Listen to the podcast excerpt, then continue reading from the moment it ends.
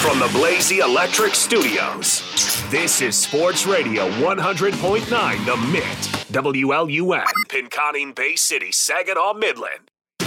This is Sports Radio 100.9 The Mitt. You've waited patiently all day. Oh, wait. They were patient. They didn't get rushed. But Great Lakes Bay region, we finally arrived at the payoff from high school House call for Isom. To college Connor Stalions. Like, bro, get a life. to the pros. Know anything about Clayton Tune? No, and that's why I like it. We cover everything a Michigan sports fan could want. This is uncharted territory. And now here they are. It's the payoff.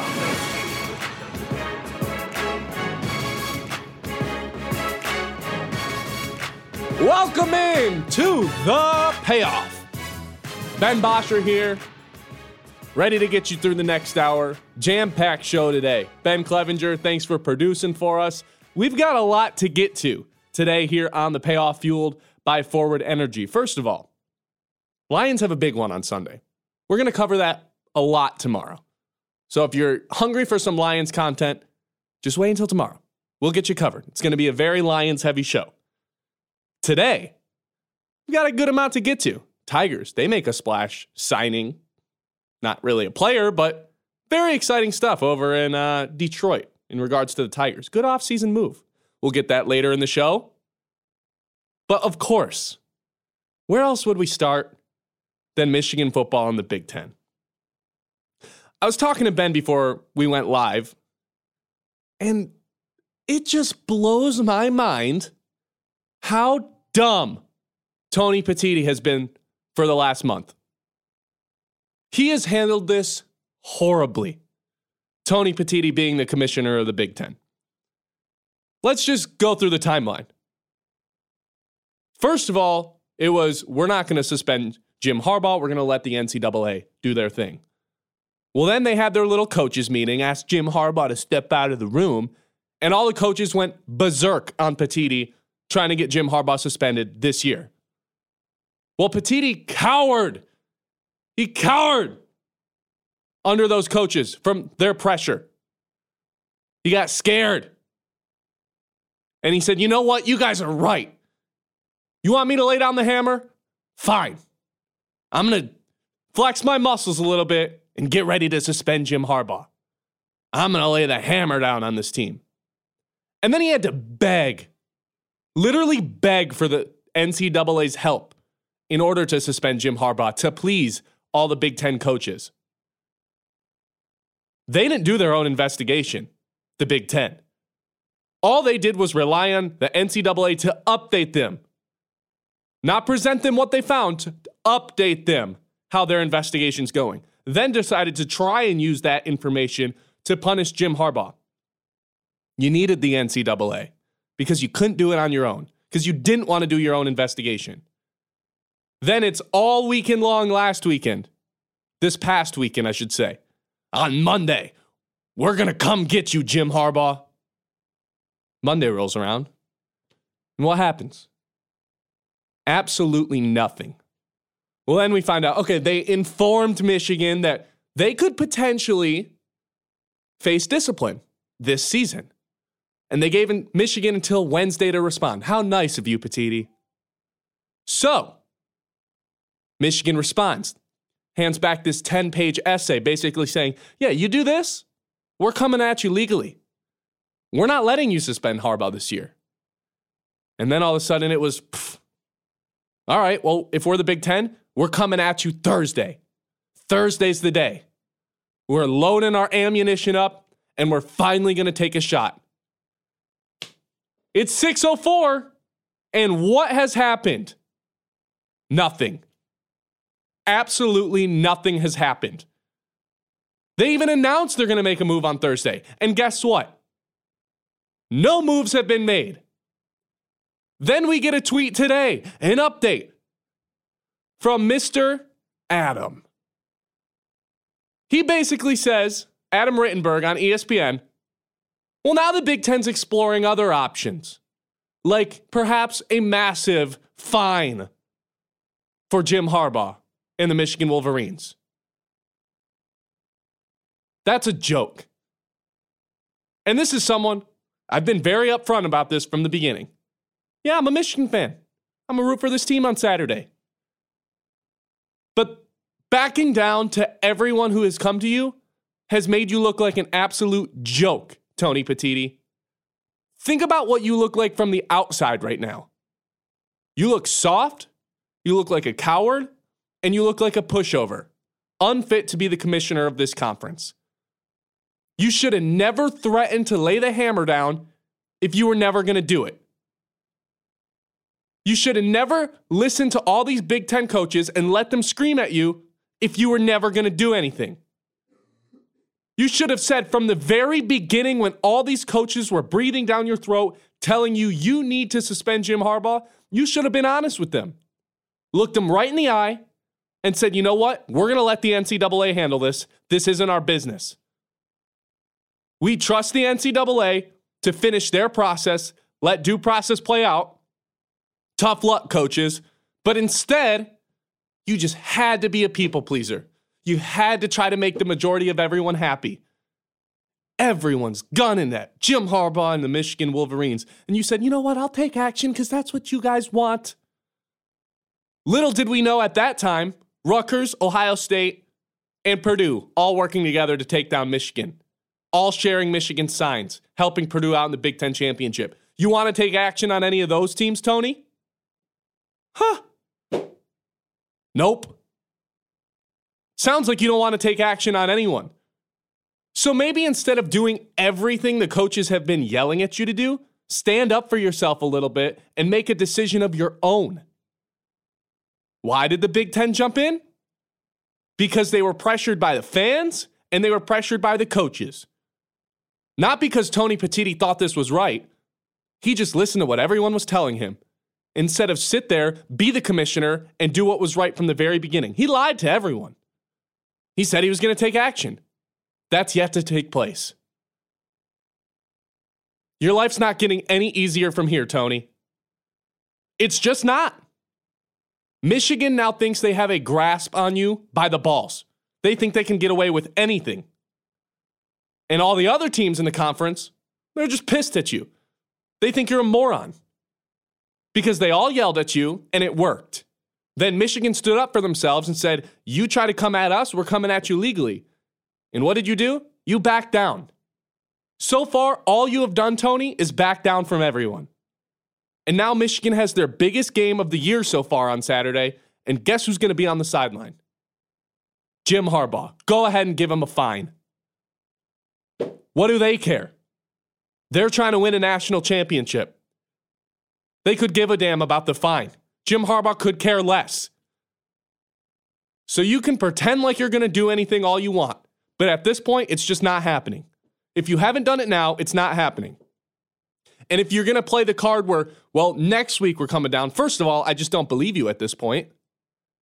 And second of all, that would that, that that would just be taking your frustrations out of Michigan, waiting this long and then giving the sportsmanship suspension that allows you to suspend any commissioner can sus- the Big 10 commissioner can suspend any team for 2 games.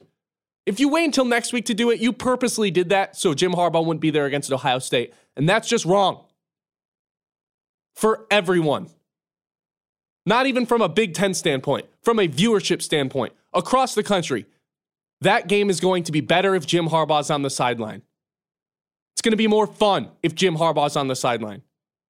Admit it. That is the best outcome for everyone else involved. And I said yesterday the SEC is probably hysterically laughing. The Big 12 is probably hysterically laughing. The ACC is about to cease to exist in the next two years, and they're probably laughing at how this has been handled.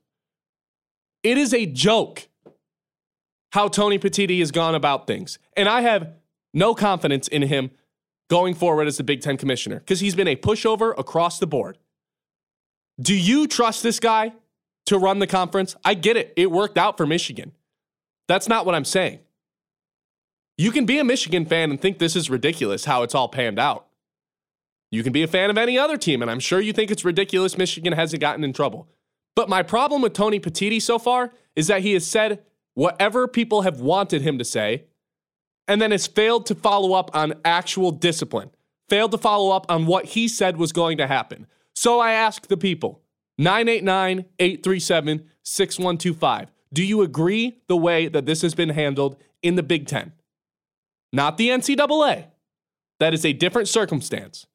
The NCAA has honestly been kind of okay handling this situation. They've had hands off. In no way, shape, or form have they said they're coming after Jim Harbaugh this year. They're letting this thing play out because they learned from their cheeseburger mistake that they actually have to know exactly what they're punishing Jim Harbaugh in Michigan for. Because Michigan's coming at you with the best lawyers in the country.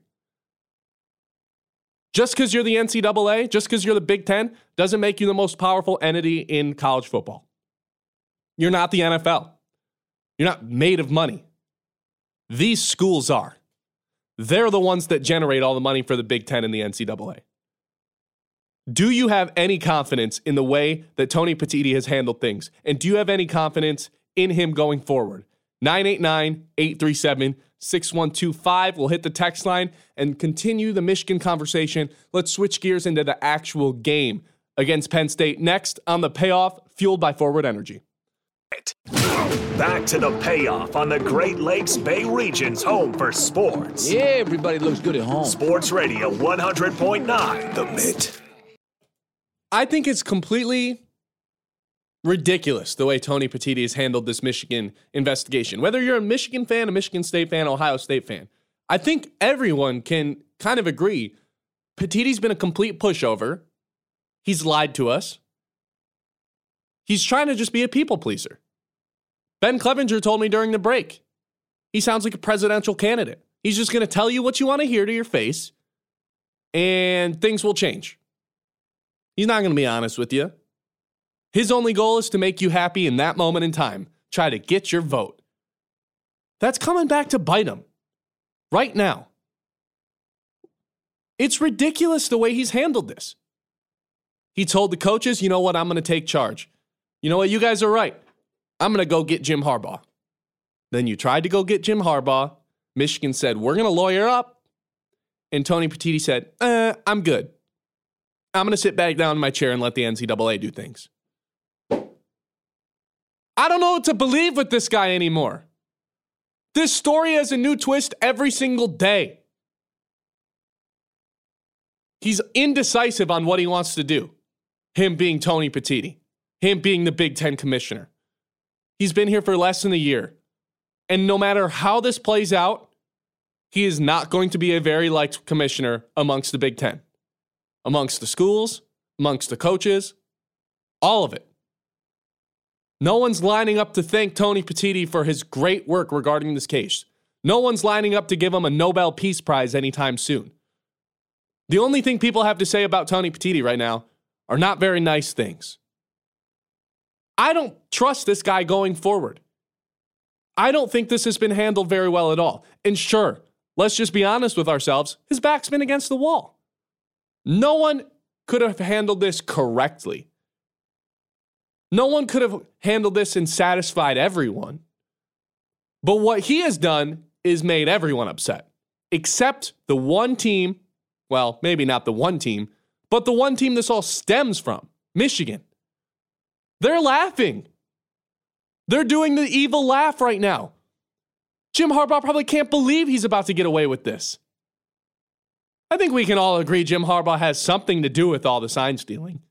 And even if he doesn't, there's a suspension probably coming by the NCAA next year because you are responsible for what happens beneath you in your program as the head coach, stated right in the NCAA bylaws. But the NCAA is not rushing to suspend him. The Big Ten is because all the coaches were salty because they kept losing. And they forced Petitti to do something. Actually, no, I take that back. They didn't force Petitti to do something, they pressured him and he folded like a lawn chair. He's a pushover. And I don't have any confidence in him going forward. Let's hit the text line. Myron says, "No, it's completely idiotic to even think this should be uh, this should be punished. The commish to barking with no bite." Yeah, that that's a, exactly what that is. You hit it right on the nail head. He certainly was barking, and then when push came to shove, He had no ammo in the gun. He didn't take the shot. And if you wait until next week to do it, that's a deliberate attack on the Michigan football program because you're allowed to suspend your coaches as the Big Ten commissioner for two games because of the sportsmanship policy rule. I don't think any Michigan fans would have been that upset if he was out this week, next week, and back for Ohio State. But if you wait until next week to do it, well, then you've just literally pissed off the entire conference. And let's just be honest, it's probably not going to work anyway. Tony Petitti probably backed off because he understood I take a shot. Yeah, I'm probably losing the uh, U.S. court battle that's going to suggest the Big Ten backs off and lets due process play out. Exactly like the NCAA says it should. It's just been a giant loophole. The NCAA is not allowed to suspend him. So the Big Ten saying, you know what? We're going to use all the evidence that the NCAA has collected because they're going to help us out, and then we're going to suspend him. How, how does that make any sense? You have to let the process play out, but just because you're a different entity, now we can suspend him with the same information the NCAA's getting at? It's ridiculous. And I have no confidence in how this has been handled. And like I said, I'm the team I'm the guy that's rooting for Michigan on Saturday. That's my team in the Big 10. They get out of this squeaky clean, and I'm still upset because I'm I'm just being honest with you. This has not been handled correctly. Tony Petitti should have said from the very beginning to these coaches, I'm not taking part in this. This is on the NCAA. I trust them to do their job. If it means double, triple, quadruple the punishment for next year, so be it. But you, it's just not happening this year. So back off. Let this thing play out. It starts on Saturday against Penn State. And this is for the first time in a long time, Michigan has a real test, and there's certainly no Connor Stalions on the sideline. My question is for all the people if Michigan beats Penn State, can we just put a pin in the sign stealing saga for the rest of the season? Or are there going to be morons like Finebaum and Stephen A who can continue to go on TV and say Michigan should be punished? Is it going to piss everyone off even more if Michigan goes and beats Penn State? Because in my mind, you go beat Penn State. Obviously, you're not sign stealing in these games. You can't be. Everyone is basically coded up their signs to the 10th degree. You see all these Big Ten teams with four different guys wearing four different colors, putting up four different signs at the same time. Good luck decoding that. No one is sign stealing right now, at least in the Big Ten. And if Michigan goes down to Happy Valley, to Penn State, and blows them out of the water, can't we just put the sign stealing saga to rest for the season? Because doesn't that clearly indicate they don't need it? These players are fueled by the fire. All they're being told is you guys only won because you were sign stealing. They're ready to go to war. They're ready to do anything to keep their coach on the field, to prove everyone wrong. I say all the Big Ten teams are pissed. You know who's probably the most pissed out of everyone? The Michigan players. They probably can't stand how much people are talking about them. Seeing Stephen A on ESPN every day saying Michigan shouldn't be allowed to compete in the college football playoffs. Why? Why? If they beat the brakes off Penn State without sign stealing, tell me one good reason they can't be in the college football playoffs, Stephen A. Tell me. But it's just going to make some people, some people will not be able to look past this. And if they beat at Penn State, it'll just make him even more angry. Even though, if you use your brain a little bit, that tells you they're good without it. Sure, they might have had a competitive advantage the last two seasons. I'm not arguing that. But they're damn, they're, they are talented without, with or without the sign stealing they would have had success. Maybe not to the extent that they had, but they certainly would have had success either way. Go ahead and take the trophies away. I don't care at this point. Put an asterisk on whatever you want. I don't care at this point. If they go beat Penn State, it's over. Go ahead. And then it's going to be a real bloodbath in Ann Arbor. What, what's what's the date on the the Ohio State game? The 24th? November 24th, couple days after Thanksgiving, it's going to be a bloodbath. and I can't wait. Other storylines going into this Penn State Michigan game. There's some fun stuff here. Take away the sign stealing stuff. Actually, we got to incorporate it a little bit because, you know, that's just what we do here. But Penn State's last 11 win season was 2008. It's been a long time. Feels like a lot of these times Penn State, you know, has a real successful season, they always still end up losing two games. And that's why they haven't been in the college football playoffs yet. 2008, the last time they had 11 wins. And I'm not taking anything away from their 10 win seasons, those were great. But it's been a long time since you've truly had a dominant year, a playoff worthy year. James Franklin took over in 2014. He has four 10 and 2 seasons. Four. Hasn't gotten over the hump to make the playoffs. Why? Because he's 4 and 15 versus Michigan and Ohio State. He's 12 and 24 versus top 25 teams and he's 3 and 16 versus top 10 teams. Of those 3 wins, 2 of those came in 2016. The only year that they were the Big 10 East champions and the Big 10 champs. Time's ticking. Are you sick and tired of sitting in third place in the Big 10 East? Cuz I would be. And now you've got Oregon, Washington, USC, UCLA coming to the Big 10. I'm not going to speculate and say which one of those teams is better than Penn State right now or which one of them will be better than Penn State next year. But you just got a, a lot more competition, Penn State. You were the secondary team behind Ohio State and Penn and Michigan. Now you're a secondary team amongst a bunch of other schools. You were the standalone third place team for the last decade. Now you've got some competition. So if you really want to put together a successful year, you got to win on this this Saturday. How about this? Drew Allar has only thrown one interception this entire season. He's coming off his best game of the year last week versus this Maryland defense 25 for 34, 240 yards, four touchdown, ties a season high, zero interceptions, of course, and a season high 90, 96 QBR. He hasn't thrown a pick. He doesn't make mistakes. They set him up to succeed. Michigan forces a lot of picks. They have 12. That's the most in the Big Ten. Can you rattle Drew Allar? And if you do, how is he going to respond? Key number two for Michigan. And I think this might be the biggest storyline going in yet. JJ McCarthy on third down has been nothing short of a god, a demon. He's faced 30 third downs this year and is completing 75% of his passes. On 33rd downs this year, he has four touchdowns and a ridiculous, out of this world 209 passer rating. Guys, a, a, score of 100 is a good passer rating. 209 is something I've never seen before in my entire life. Now, a lot of people like to speculate JJ's only had success on these third downs because they knew what play was coming. I guess we'll find out. Because we all know Penn State's defense is legit.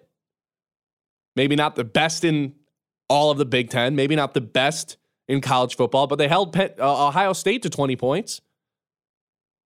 This, this is a good team. But are they a great team? Can they slow Michigan down on third down? That's going to be enormous key going into this one. So, the three storylines. Penn State hasn't really had a truly successful year since 2008. And I'm not taking away all these these four different 10 and 2 seasons James Franklin's had. But I mean to compare that to the NFL, that'd be like making the playoffs every single year and failing to win a game. At some point, you got to get over the hump. That was the case for Jim Harbaugh for so long. And he was on the verge of getting fired forever. James Franklin, you got to come through, man. It can't be another season you go 10 and 2 and lose to Michigan and Ohio State. You've got a 4 and 15 record against them. You got to be able to pull out some wins and pull out some upsets like you did in 2016. Stop living in the past. Drew Allar, only thrown one interception this year. Michigan leads the Big Ten in picks with 12. And of course, JJ McCarthy on third down with no sign stealing. Is this legit? Now, these are out of this world numbers. 209 passer ratings, probably not going to happen against a good Penn State defense. But can you still come up clutch on third down time and time again against a really good team on the road? On the road. How Michigan avoided a night game here, I don't know. How Michigan avoided a night game under the lights with a whiteout, I could not tell you. But they lucked out on that one. Noon kickoff, big noon kickoff. It's going to be a fun game. It's going to be a real fun game. And I think it's probably going to get dirty. You saw it last week versus Purdue. Purdue RKO'd someone on Michigan. Literally RKO'd them. This is going to get chippy. This is going to get dirty. Everyone's coming for Michigan. They're giving them their best shot. And they're playing with a chip on their shoulder. Michigan should say, bring it on. These players also are playing with a chip on their shoulder because everyone's telling them they're not good enough to win without Connor Stalions on the sideline. They could give a damn about Connor Stalions. Let's move on. Tigers, Pistons. Next on the payoff fueled by Forward Energy. More of the Great Lakes Bay region's only local sports show. Back to the payoff. All right, let's move on from the Michigan stuff in just a second. I want to hit the text line first because people are texting in. Jay from Gladwin says, Wouldn't it be awesome if Harbaugh leaked this whole thing himself just to make the rest of the teams on their schedule panic and change all their plays? I've never heard that theory before, but that's kind of awesome. Harbaugh actually knowingly, knowing he's all in on this sign stealing thing, leaks all this information, throws Connor Stalions literally under a bus just to panic everyone, knowing Michigan will lawyer up and not face punishment this season. That would be hilarious. We're still, I think when this inevitable like 10 part Netflix documentary comes out on this whole scandal, the untold, we're only like a third of the way through it. We are nowhere near the end of this saga. This story is still being written every single day and probably won't be all the way done until the conclusion of next season to see how they respond to the suspension Jim Harbaugh's probably going to get to start 2024. Uh, another text from John. John says, I agree with you about Petitti. Definitely reminds me about a politician flip flopping his way through what he's going to do, which makes me sick. Bigger question Will Penn State finally be able to beat one of the bigger dogs in the Big Ten? I'm guessing not, and that's not because of the sign stealing. I'm predicting Michigan by 25. I mean, they did kind of blow them out of the water last year, 41 to 17. And that was a top 10 matchup. That was three versus seven, I believe. It's going to get fun. This is going to be a fun game. I-, I can't wait for Saturday. Maybe the best game in the Big Ten so far this year. I get Ohio State and Penn State was a big one. Didn't really live up to the hype and didn't have the build up to this game the way that it has with all these allegations that's occurred this week. It's the biggest story in the country. One more text. What's up, guys? Zach here. Love the Jason Benetti hiring. Hopefully, he can bring the best of our C minus of oh bring bring the best out of SEMO, and would love to hear him work with Petry and Todd Jones. Well, that's what we're going to dive into right here. Lucky you, Zach. Tigers make a big hire. They get one of the best baseball voices in really all the entire sport. And it shows the Tigers are a little bit more serious bringing in Jason Benetti. Because it's not Bally Sports that hired him, it's the Tigers. They went after the top dog. And I honestly can't believe they even got him. This guy grew up in Chicago and then got handed the White Sox play by play job eight years ago. He's been there for eight years. He grew up 30 minutes from guaranteed rate field. Why he left his home city, his home team, the team he grew up rooting for, for the Tigers? Jason Benetti made it very clear this team is going in the right direction. They want someone in the booth who wants to win.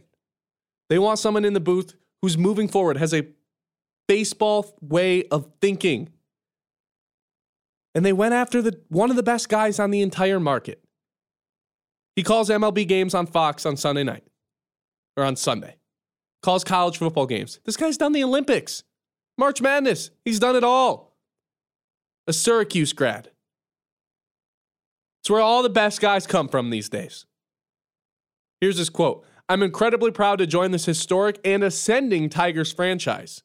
From every single person I talked to throughout the interview process, it was clear why so many respected professionals and creative people have joined the organization in the last several years. That there's something special about it, and I'm excited to bring the energy to Tigers fans around the globe. Me too. Because the last five years have been awful. It's been the worst rated crew every single year. It's not been fun. The Tigers stunk. The broadcast stunk. And it made for really boring games. 162 of them a year, it got old because it was stale. There was no excitement, there was no energy. And now the Tigers are going to have that. In a season where you have an opportunity to go win your division, go take it. It's open, it's up for grabs. This offseason is going to be key to that success. And I'm not saying Jason Benetti is going to be a key to that success, but it's damn sure going to feel different if the Tigers are winning and Jason Benetti's on the call rather than Matt Shepard. Because it's been a tough five years.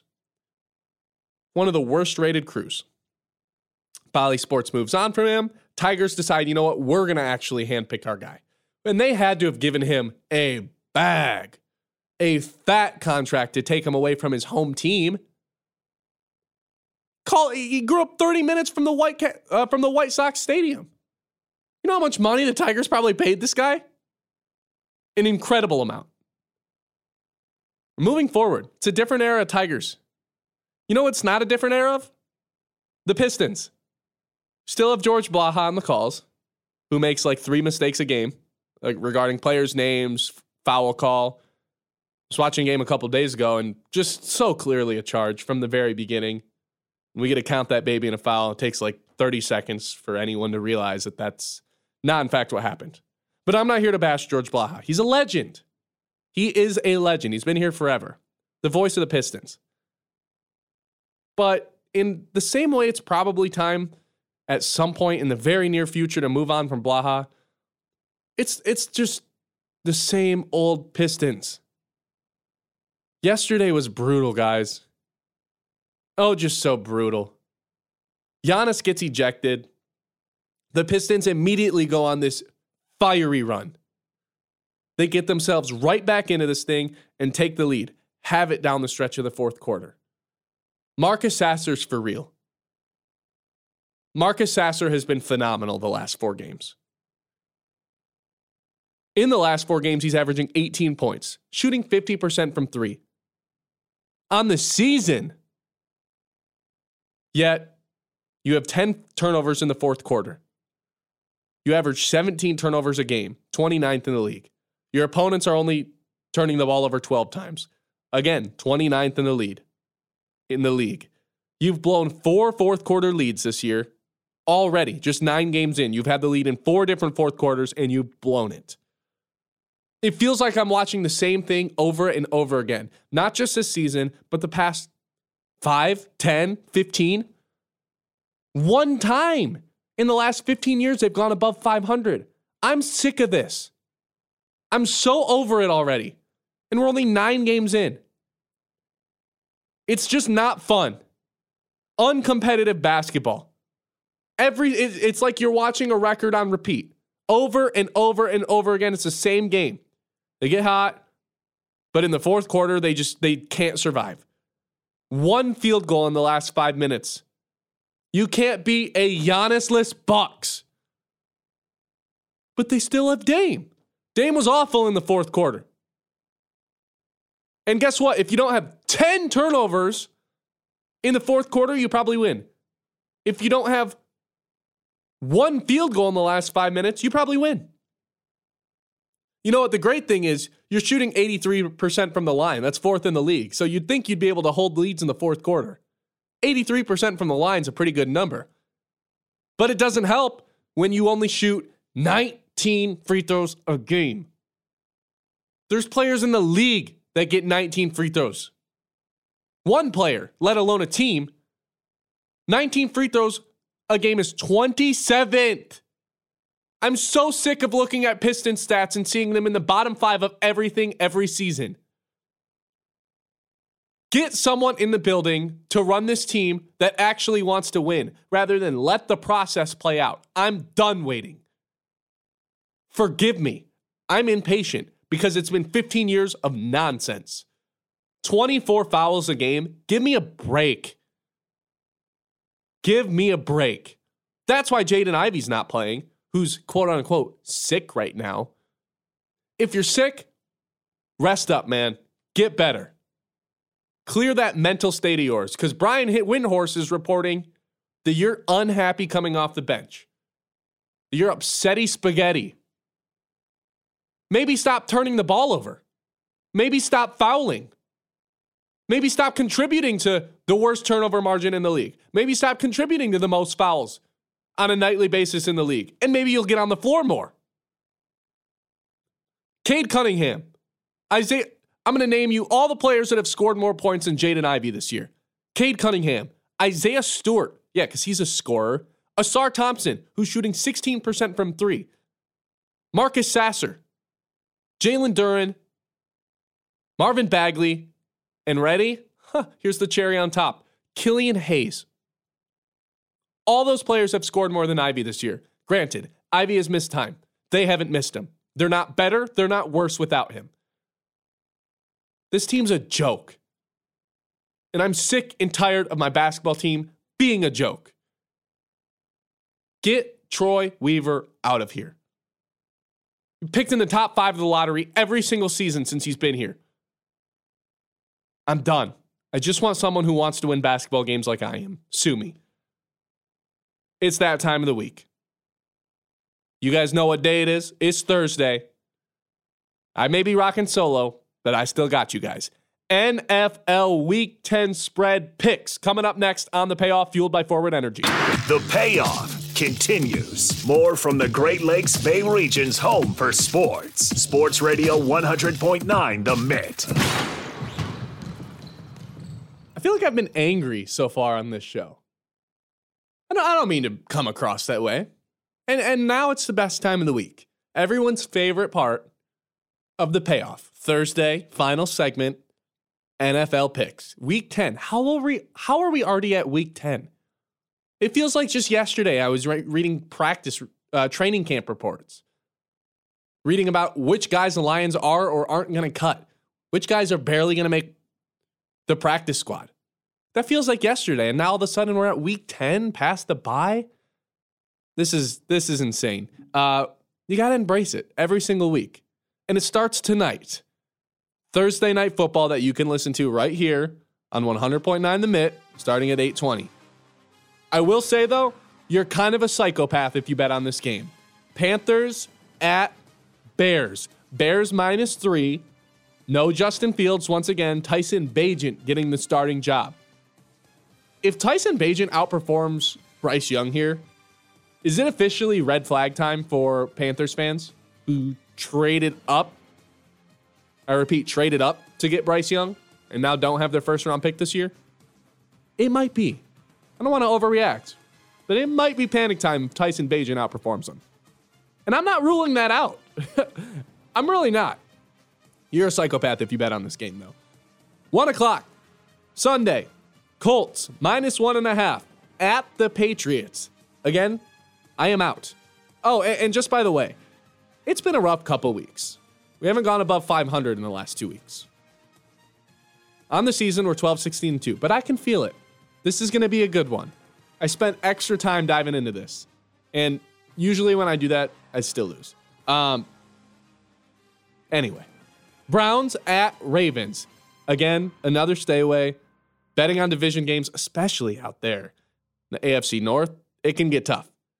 Uh, the Ravens are home six and a half. Feels like a lot, but the quarterback play out of the Browns has been atrocious lately. It looks like Deshaun Watson's coming back. I don't know if that even matters. He might be terrible at football. I guess I, will pick the Ravens. Uh, that's this. That's not one of my official picks, but I guess if I had to choose a team, I'd go with the Ravens. They're on fire right now, maybe the best team in the NFL. Packers at Steelers for a while, a long time. I thought I was going to pick the Steelers into this one. I don't know. I don't know. This this might be a spot for Jordan Love to come in and surprise a lot of people in Pittsburgh. Not a lot of people can do that. Minus three seems too low. Kind of feels like a trap line. So I'm out. Here's a good one 49ers minus three at Jacksonville. I'm going to take the 49ers here. Trent Williams might not be playing again for the third straight week, but I don't care. The Jags have the third least amount of sacks this year anyway. So Brock Purdy should be able to sit in the pocket and pick them apart. PFF has the Jags as the 29th best pass rush pass rush grade. The Jags are only 2 and 2 at home this season. They don't have this big home field advantage in Jacksonville. I'm not sure there's actually anybody native to that city. And let's just not overthink this one. Real simple. What's more likely? The Jaguars go on a six game winning streak or the 49ers go on a four game losing streak? It doesn't sound right for the Niners to lose four straight games. It doesn't sound right for Jacksonville to win six straight. It's already the longest win streak in the NFL. Those don't last long. Let's go with the Niners to cover minus three on the road. That's our first pick. Second pick, right here.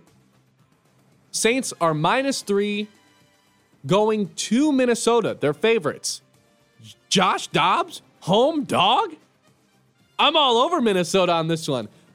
Derek Carr's only source of offense right now is Alvin Kamara. He can't throw the ball. He's washed.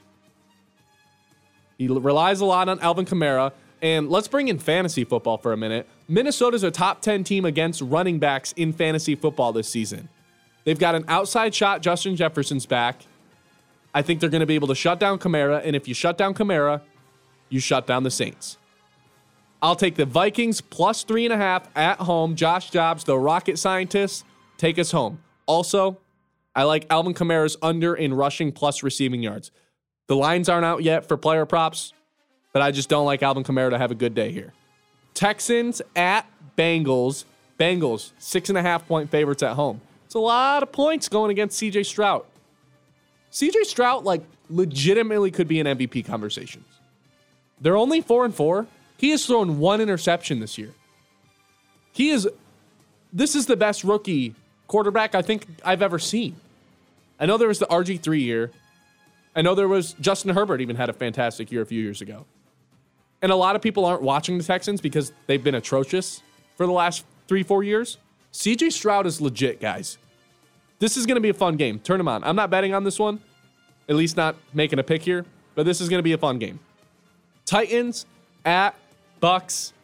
I'm out. I don't want anything to do with Will Levis. I don't want anything to do with Baker Mayfield. I actually put Baker Mayfield on my no bet list, my personal no bet list.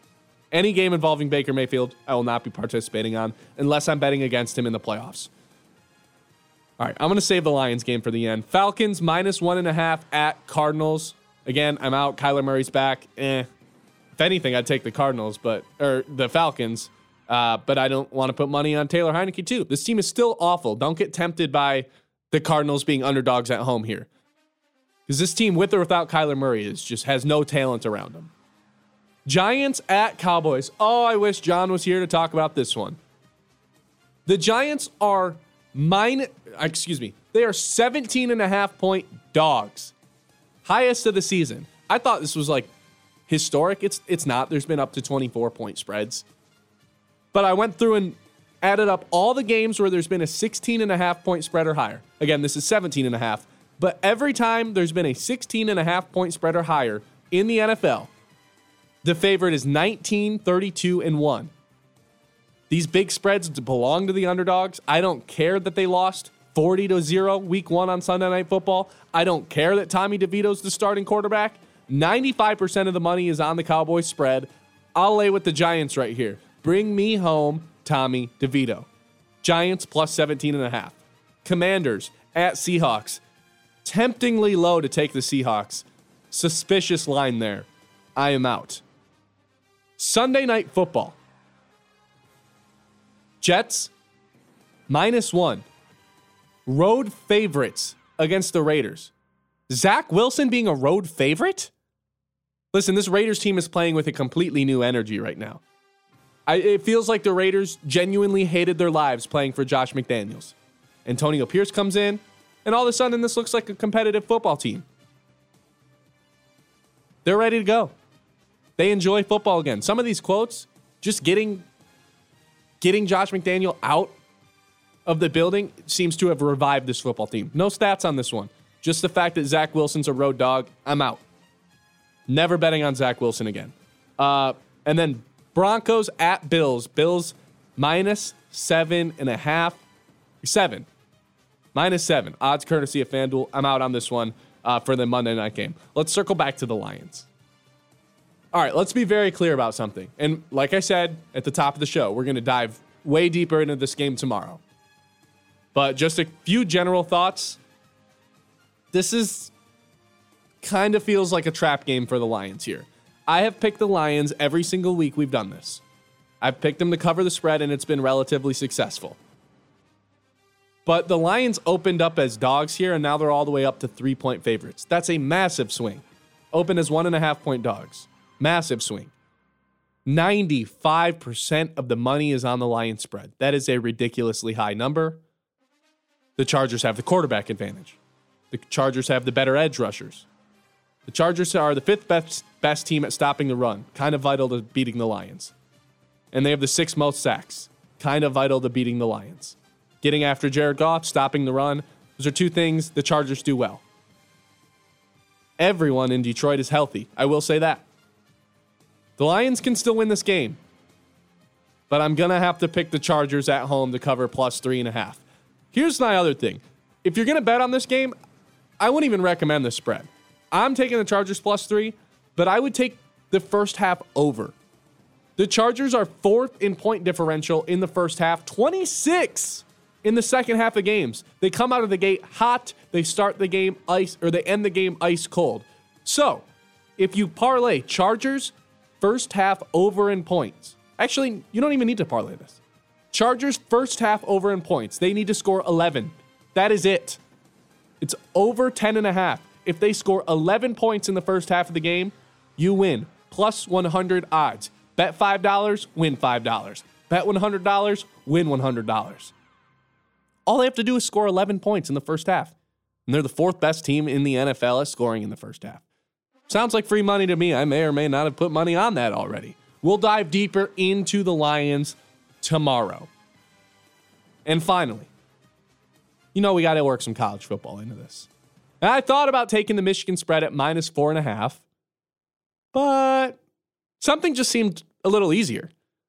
Ohio State minus 31 and a half against Michigan State in the shoe. I don't know how Michigan State scores a point. Someone please, Ohio State's defense is amongst the best in the entire country. Michigan State's offense is literal garbage. It pains me to watch them. I don't understand how the spread isn't like 40. Minus 31 and a half in the shoe. Ohio State might use this game and just get all their frustrations out that they're being alleged of, you know, their brother Ryan Day's brother is uh, tied to all this this scandalous thing. I'm I'm taking Ohio State here. This feels too easy. And for anyone who has watched Michigan State play this year, it feels pretty obvious that they're not going to be able to cover this. I mean, I'd be shocked if Michigan State put up 10 points, would you not? That, that feels absolutely ridiculous. I will take Michigan State, I will take Ohio State over Michigan State minus 31 and a half. If I had to bet on the Michigan game, I'd probably take Michigan. But you can't call me a homer because I, I picked the Chargers today to beat the Lions. Not to beat the Lions, but to cover plus three against the Lions. All right, guys, it's time to send it out to the Frick Sports Bar for the Northwood Coaches Show. Thanks for listening, everybody. I'll be back tomorrow. I hope the payoff was worth it.